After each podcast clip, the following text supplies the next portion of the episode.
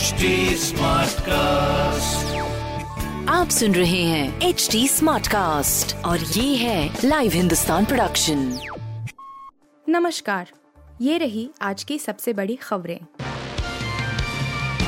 नवजोत सिंह सिद्धू फिर अध्यक्ष बनने को डाल रहे दबाव हाईकमान नहीं दे रहा भाव। पंजाब के विधानसभा चुनावों में महज 18 सीटें जीतकर सत्ता गंवाने वाली कांग्रेस में जल्दी ही बदलावों का दौर शुरू होने वाला है।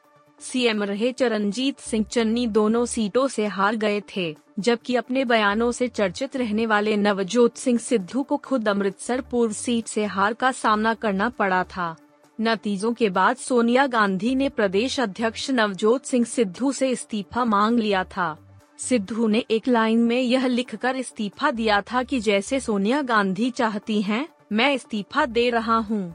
माना जा रहा है कि कांग्रेस अब चरणजीत सिंह चन्नी और नवजोत सिंह सिद्धू के बीच टकराव के अध्याय का ही पटाक्षेप करना चाहेगी जिसका खामियाजा हार के तौर पर झेलना पड़ा था भले ही राज्य में विधानसभा चुनाव अब पाँच साल बाद होंगे लेकिन कांग्रेस 2024 के लोकसभा चुनाव के लिए परेशान है सूबे की तेरह सीटों पर जीत हासिल करने के लिए पेच कसे जा रहे हैं और नवजोत सिंह सिद्धू के विकल्प की तलाश चल रही है फ़िलहाल पंजाब के नए प्रदेश अध्यक्ष के लिए स्टेट कमेटी की ओर से भेजे गए नामों में सांसद रवनीत बिट्टू और चौधरी संतोख सिंह शामिल हैं।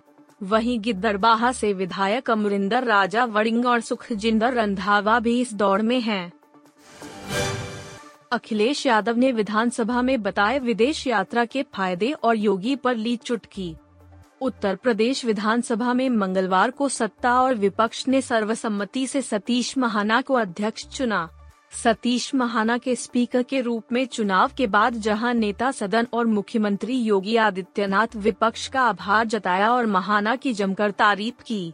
नेता विपक्ष अखिलेश यादव ने भी योगी आदित्यनाथ की बातों से खुद को सहमत बताते हुए उनकी सराहना की। समाजवादी पार्टी के अध्यक्ष अखिलेश यादव ने कहा कि विपक्ष को उनके संरक्षण की ज़रूरत होगी। इस दौरान सदन में कई बार हँसी ठहाके भी गूंजे। लगातार आठ बार के विधायक सतीश महाना की तारीफ़ करते हुए अखिलेश यादव ने कहा, जहाँ आप लगातार एक क्षेत्र से जीत कर आए, ऐसे बहुत कम लोग होते हैं।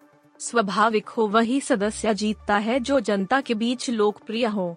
जनता का उससे प्यार हो। आप ज़रूर उस जनता के बीच में घुल मिल गए होंगे, जिसकी वजह से जनता ने कभी किसी दूसरे दल के प्रत्याशी की ओर नहीं देखा। आपको लगातार जितवाया। अठारह विधानसभा में आप भारी बहुमत से जीत कर आए हैं। वैक्सीन के नाम पर यह डॉक्टर लोगों को लगाता था पानी, अब ऐसे खुली पोल। कोरोना वायरस ने दुनिया भर में तबाही मचाई और पिछले दो सालों में इस खतरनाक वायरस के चलते कई देश तबाही के कगार पर पहुँच गए। इसके बाद कोरोना वैक्सीन ने जब रफ्तार पकड़ी तब जाकर लोगों को कोरोना वायरस से राहत मिली। लेकिन इस बीच कई ऐसे मामले सामने आए जब लोग कोरोना वायरस और वैक्सीन के मानकों के साथ खिलवाड़ करते दिखे। हाल ही में सिंगापुर से एक ऐसा ही मामला सामने आया जहाँ एक डॉक्टर लोगों को कोरोना वैक्सीन की बजाय कुछ और लगता हुआ पकड़ा गया। दरअसल, यह घटना सिंगापुर के एक शहर की है। स्थानीय मीडिया रिपोर्टर्स के मुताबिक सिंगापुर मेडिकल काउंसिल ने जब इस डॉक्टर को पकड़ा तो उसने खुद अपना जुर्म कबूल किया कि वह लोगों को वैक्सीन की बजाय सलाइन सोल्यूशन का इंजेक्शन लगाता था। आश्चर्य की बात यह है कि कोरोना के भीषण दौर में भी वह डॉक्टर ऐसा ही करता था। इसका मतलब यह हुआ कि उसने जितने भी लोगों का वैक्सीनेशन किया, वे वैक्सीन की डोज नहीं बल्कि एक प्रकार से पानी की डोज ले रहे थे। इतना ही नहीं, जानकारी के मुताबिक यह डॉक्टर उन लोगों को कोरोना का फेक सर्टिफिकेट भी देता था। रिपोर्टर्स के मुताबिक इस डॉक्टर का नाम जिप्सन कवाह है। इस डॉक्टर को सिंगापुर मेडिकल काउंसिल ने फ़िलहाल सस्पेंड कर दिया है। कंगना रनौत के साथ फ़िल्म करने पर विवेक अग्निहोत्री ने दिया जवाब, उनके गुस्से पर ये बोले। कंगना रनौत विवेक अग्निहोत्री की फ़िल्म द कश्मीर फाइल्स की तारीफ़ काफ़ी वक्त से कर रही है। उन्होंने फ़िल्म पर कई पोस्ट किए और बॉलीवुड की चुप्पी पर लताड़ भी लगा चुकी हैं। सोशल मीडिया पर चर्चा है कि कंगना रनौत, विवेक अग्निहोत्री के साथ उनकी फ़िल्म में काम करने वाली हैं। अब विवेक अग्निहोत्री ने लोगों के सवाल का जवाब दिया है एक इंटरव्यू के दौरान उन्होंने कहा कि कंगना बहुत टैलेंटेड हैं।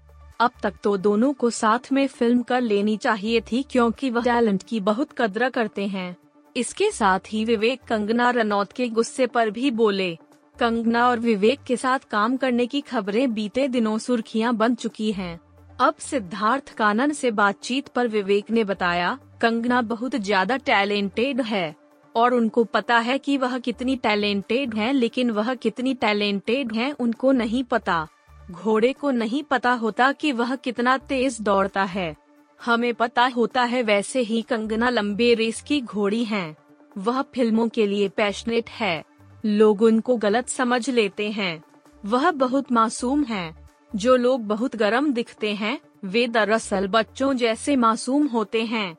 उनका प्रॉब्लम ये होता है कि उन्हें गलत समझ लिया जाता है।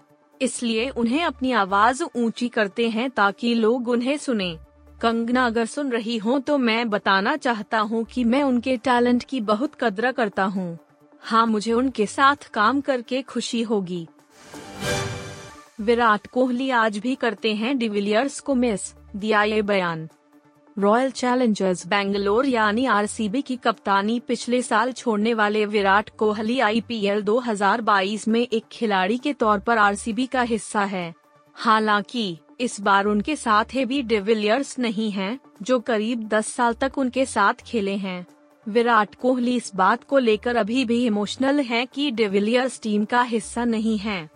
इतना ही नहीं, विराट कोहली का ये भी कहना है कि अगर आरसीबी आने वाले सीजनों में आईपीएल ट्रॉफी जीत जाती है तो उन्हें इस बात की ज़्यादा खुशी नहीं होगी, क्योंकि वे उस समय भी डिविलियर्स के बारे में सोचेंगे, क्योंकि वे साथ में ट्रॉफी जीतना चाहते थे। ए बी डिविलियर्स ने जब आईपीएल से संन्यास लेने का फैसला किया था तो इस खबर के मिलने से विराट कोहली हैरान थे।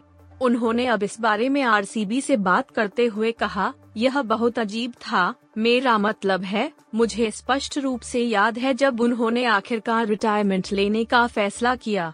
उन्होंने मुझे एक वॉइस नोट भेजा, हम विश्व कप के बाद दुबई से वापस आ रहे थे। जब हम घर वापस जा रहे थे तो मुझे ए बी डिविलियर्स का वॉइस नोट मिला। मैंने उसे खोला और जब मैं इसे सुन रहा था तो मैंने आश्चर्य से अनुष्का की ओर देखा।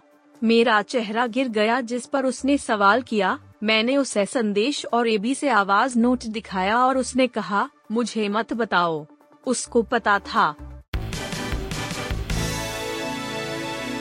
आप सुन रहे थे हिंदुस्तान का डेली न्यूज़ रैप, जो एच टी स्मार्ट कास्ट की एक बीटा संस्करण का हिस्सा है।